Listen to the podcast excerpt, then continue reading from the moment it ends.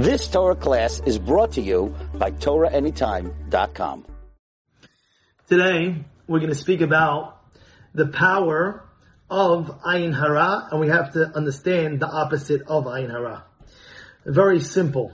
Very, very simple. And that is, we know Moshe Rabbeinu was praying, Hashem, please, please, let me go into Israel. Now the question is, why did he want to go to Israel? Very simple. He didn't want to go to Israel to, eat, to, to, to, to do shtuyot, to eat things. He wanted to go to Israel for one reason. And that is to do the mitzvot that are based in Israel. That's why he wanted to go. He only wanted to go to Israel is in order so he could fulfill the mitzvot that are specifically only in Israel. That's what he wanted. So what does Hashem answer back? Stop praying, you're not gonna go in. Instead, what are you gonna do? You're gonna go and I'll let you see the land. What does that have to do with anything right now? What Moshe Rabbeinu was asking to go to do the mitzvah. What does it help right now if he just goes to see the land? If anything, it's like more of a tease. Oh, go, let me tease you a little. What, what is the purpose of Moshe Rabbeinu going to actually just see the land? And to this, I want to answer through a Gemara. First of all, it says in Mesech Bava Batra, the Bet Mud Bet, אסור לאדם לעמוד בשדה חברו בשעה שהיא עומד בכמותיה.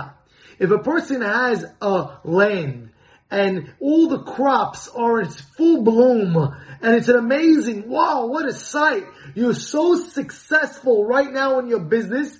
You can't go, a guy can't go and see what's going on the operation at that moment. Why? Because it's scared, Rashi says, Shelo yezikenu ba'ayin hara. Because we're scared maybe the guy will put Has Shalom a million times a bad eye. When is this? When it's, it's in full bloom. When your business is rocking and rolling. Don't, you're not let a guy, a guy can't go and see, wow! Why? We're scared in that moment of ayin hara that will have a maybe a damage because of that. And that's the same thing. The opposite of ayin hara is ayin tova. What does ayin tova mean? A good eye. What was happening right now? Hashem says, Moshe, I want you to see it. Why? Because I know what you want, but when you go see, you're gonna put such a good eye on it, on the land of Israel, that your eye, that beracha, by just seeing the land, will bring so much goodness that Bnei Israel's success is going to come through besides my beracha, you, by actually go seeing it, it brings an uplifting to the whole Israel. And that's exactly what he wanted to do. And that's what Shmuel Birnbaum writes over here. He says it beferush. He says, Kedeh lashpia al haaretz ayin tova shelcha. That's what's going on. Because just like you have Ayin Hara, where it's in a full bloom, the business is booming.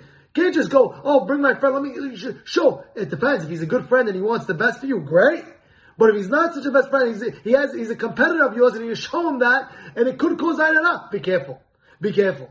Now, that's what he wanted to do. He wanted to show, and we have this many times over, by the way, and I'll prove it to you in the, in the Torah.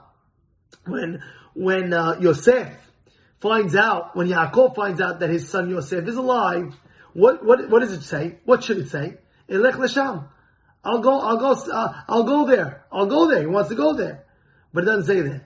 He says, Elcha. Elcha. I'll go and I'll see him. What I say? I'll go, I'll go there. I'll go wherever Yosef is. I'm going to go wherever Yosef is. No. It's the Pasuk says, I'm going to go see Yosef. Why?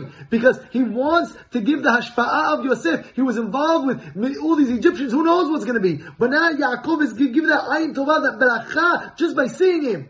And it's the same thing. Hashem tells Moshe and Aaron, count the people, count the people, count the people. So I want to read you Ramban. The Ramban in Parashat says, on Perek Aleph Memhei, it says, V'chen lekulam schut b'mispar. What he wants is schut. Why? Sheyimnu lifnei Moshe v'Aaron. Let them be counted in front of Aaron. Why? Ki yasimu alehem ayin tova.